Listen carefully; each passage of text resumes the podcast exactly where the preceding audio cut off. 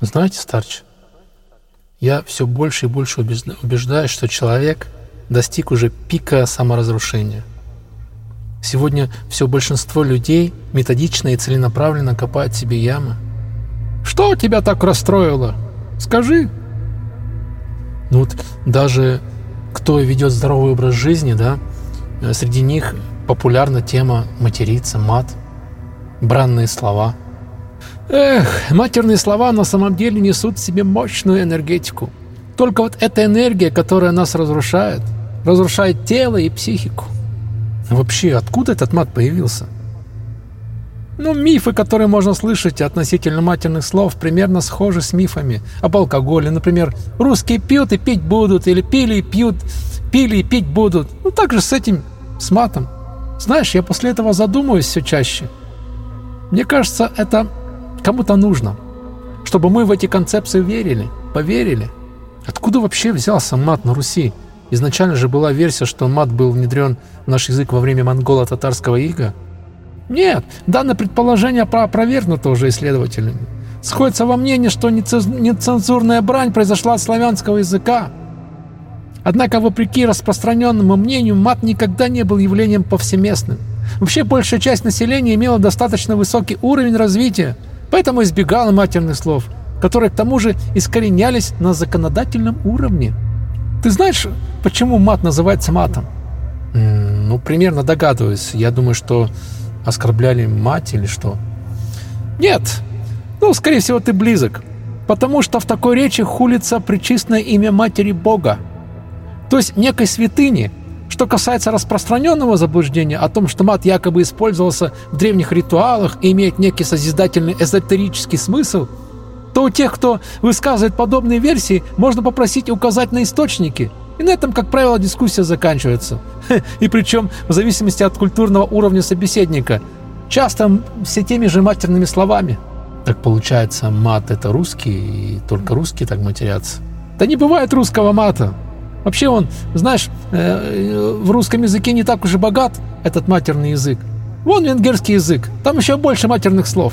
Вообще, и для самого мировоззрения русского человека, который всегда по природе своей был высоконравственным, Такое недопустимо. Вот, допустим, когда закончилась гражданская война в России, и новая власть быстро поняла, что матерные слова разрушают человека. Поэтому уже начиная с 30-х годов постепенно начинается борьба с матерными словами на законодательном уровне. А в 1961 году моральный кодекс строителя коммунизма напрямую заявляет о том, что мат – это недостойное советского человека. Ну да, потом в 90-е после перестройки все это снова внедрилось стали появляться какие-то банды, рэкетеры, молодые люди занимались спортом, и их вербовали в эти банды. Там матерный язык вообще это приветствовался, низкоуровневый такой диалект. Ну, мало того, что и с другой стороны СМИ, культура вплетения матерных словечек в речь становится признаком свободы, слова и так далее. Появляются песни с матерными словами, появляется группа «Ленинград» и тому подобное. Вот это и есть деградация. Ну, я еще думаю, что человек подстраивается под окружение. Например, вот э, в армии, да, там же без мата никак, там все на мате строится. Ну да, к примеру, раньше в, в армии не матерились.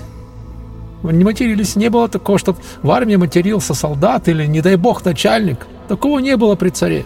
Ну да, сейчас в армии, если интеллектуальная речь, то может воспринято как признак слабости. О, типа ты кто такой, ты себя умного строишь, или ты лох, или что-то что именно подобного.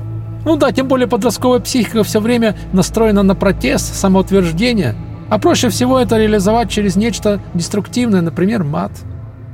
Если в такой среде оказывается человек, который мат не использует, это признак того, что он чужой, считается себя лучше других и так далее. Поэтому часто мат может использоваться по причине того, что человек хочет быть своим, ну, в некой среде. Я знаю, что мат еще как бы скрывает комплексы человека. Напусканная грубость, типа вот развязанность, я вот такой вот матерюсь, да, я такой вот мужик, мужлан, да. Да, осознанно или подсознательно чувствуя свою ущербность, они пытаются напусканностью, грубостью компенсировать это, чтобы окружающие, не дай бог, не почувствовали их слабость или неуверенность. Ну а подросткам мат и вовсе дает ощущение признака взрослости, к которому часто стремится их неокрепшая психика. но заблуждение их в том, что взрослого от ребенка отличается вовсе не грубость, хамство и мат, а ответственность за свои действия, понимание причинно-следственных связей и стремление к созиданию. Ну, еще мат, наверное, как для связки слов, чтобы какую-то показать эмоцию. Например, ты же не скажешь «ах, ты такой», да, или «пошел вон». А если сказать вот «пошел на», да, и человек сразу поймет, и все. Речь таких людей скудна и примитивна. И чтобы хоть как-то сложить свои мысли в предложение, они связывают их матерными словами. Тут можно только посоветовать развивать свое мышление и речь. Но на работе сплошь и рядом это чтобы унизить, обругать, подавить волю, показать превосходство тем самым самоутвердившийся. Когда тебя покрывает начальник матом. Вот. Ну да, это унижение личности не является нормой и ни к чему хорошему не приведет. Мы все знаем пословицу «Чистота – залог здоровья». И речь идет не только о физической чистоте, но и о чистоте духовной. И чистота нашего языка – это залог нравственного здоровья целого народа. Никогда достойный гармонично развитый человек не будет опускаться до матерных слов. Это просто чуждая для него модель поведения. Мат – это прежде всего признак инфантильности, неполноценности, духовно-нравственной деградации. И опускаясь на этот уровень мышления и общения, мы неизбежно будем деградировать.